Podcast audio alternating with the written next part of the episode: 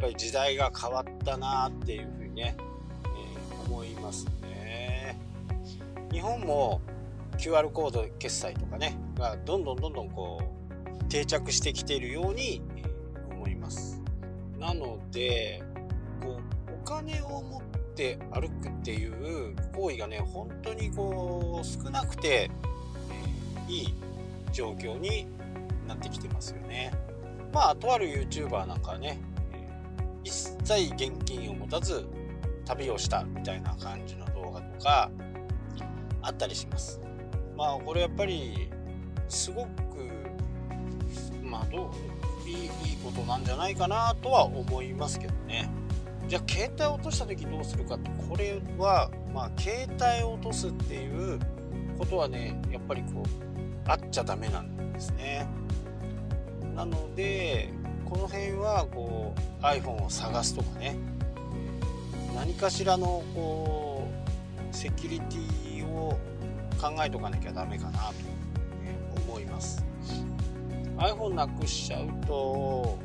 まあクレジットカードクレジットカードをなくすのはねキャンセルを利用停止をしたりとかすればいいですけど iPhone の場合はこう一旦ね全部こうクリアみたいな感じに、えー、自分の方こっち側の方が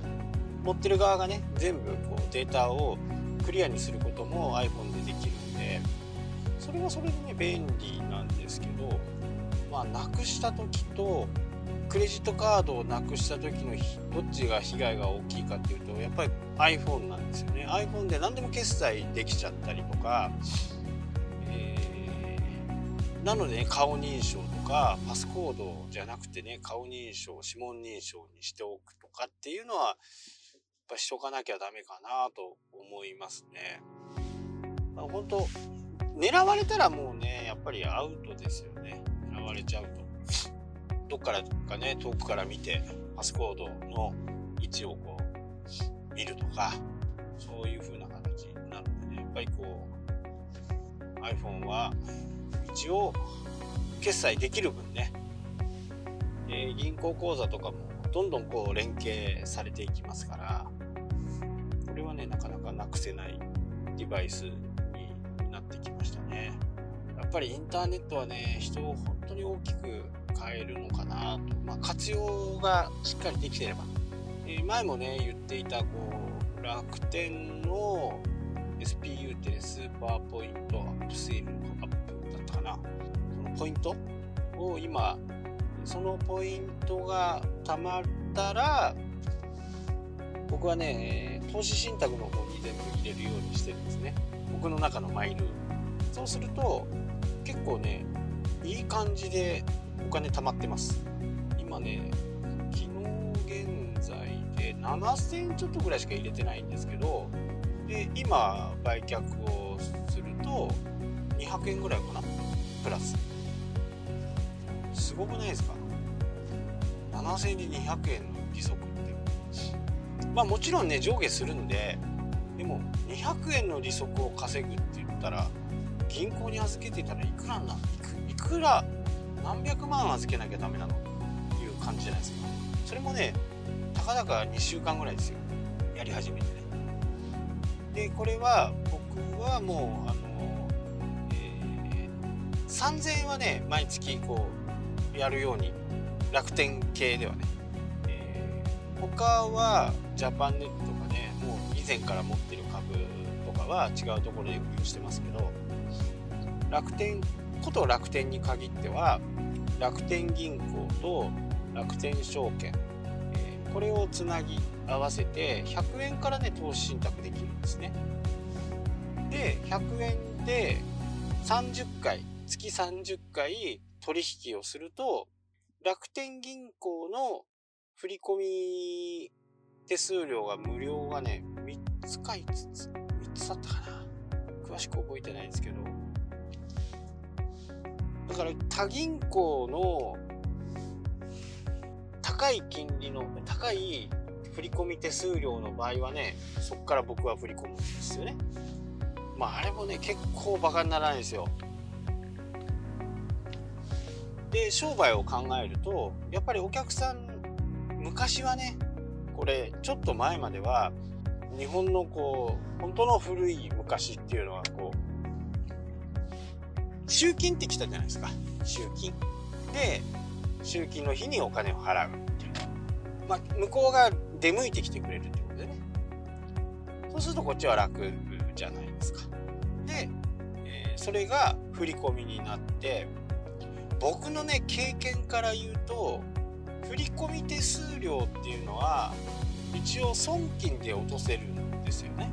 だから経営上は、例えば1万円の振り込み1万円じゃダメか3万円以上。3万円以上すると270円の振込手数料がかかるんですけどそれを引いたか引いた金額を振り込むのが昔はね多分一般的だったような気がするんですよね。なので初め僕は会社を立ち上げてからずっとその振込手数料は引いてね引いて振り込んでました。なのでうちは3万円のものを買って支払う時も3万円。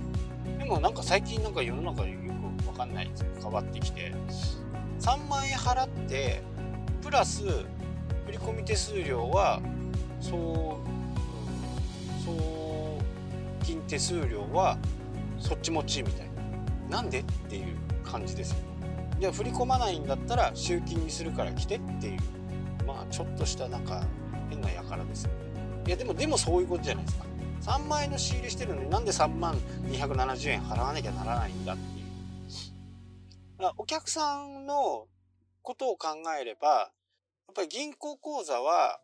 主要な銀行口座はいろいろ持っといた方がいいのかなとは思うんですよね。なのでネットバンクが1個あって札幌の場合はねあの地方銀行北海道北洋銀行なり北海道銀行などをあった方が振込手数料を考えるとお客さんは喜んでくれるかなっていうふうにね思うんですけどこのね振込手数料の扱い方がもうなんかよくわからん。なんか損してる。結構3万ね270円払うってなんでしょう。まあこっちとしても270円損金となるから。いいのか？いやよくわからん。でもなんか損した気分になりますまあ詳しく分かる方がねいれば 教えてください。本当に。え別にねあの270円がもったいないっていうことよりもそのルールがねなんか分かんない。そういう風なルールがあるんだったらそれに、えー、従いますよでもそれでね振り込み毎月のこう振り込みが20件もあればね5000円ですよ。年間6万円ですよ。これはどうもねなんか嫌な感じ。本当に嫌な感じです。でこれがやっぱりこうそういう QR コードとかね電子決済とかが進んでくればねここを通して支払いをすると支払う側まあ購入する側購入する側に負担があるっていうのはなんかちょっとおかしな話だと思いませんかねもちろんそれを導入して事業者はね手数料取られたりしますけどそれはそれでねそれ入れてなからしょうがないって感じなんですよね。そこの仕組みはね前々からちょっと疑問に思っていた。で、えー、因子ってあるじゃないですか。因子もね収入因子も5万以上払うと200円の因子を払わなきゃならないっていうのがあるんですけどこれがねメールでのやり取りになるといらないらしいんですね。なんかその法律がまだ整ってないかなんかよくわかんないですけどメールでね、あのやるとかからない、これもなんかおかしな話ですよね。まあねもっともっとこう良くなっていくとは思うんですけどこの辺ねやっぱり自分がやっぱり納得しないものにねお金あんまり払いたくない。例えばね20万円のテントがありました。20万円の竿がありました。でそれが欲しいからお金払うんですよね。でも3000円の3000円だからって言ってバカにしてるわけじゃなくて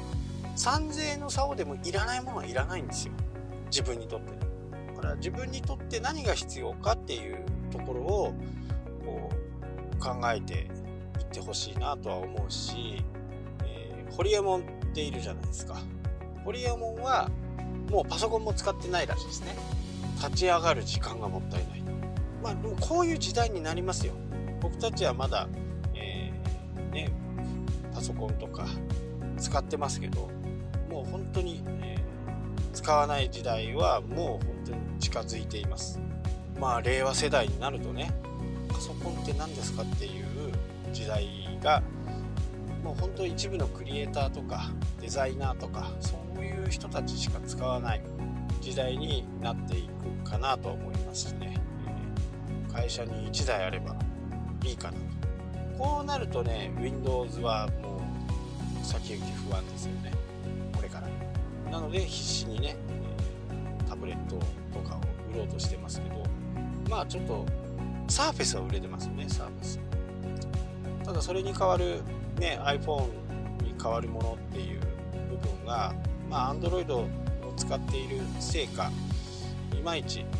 まく伝わってないんでこの辺はねどうなっているのかまあ生きてるうちはどう死んでからかな。いろんな形でもっともっと確信が出てくるのがね。まあ今日はそんなことをね、えー、お伝えして終わりにしたいと思います。はいそれではまた。明日。したっけ？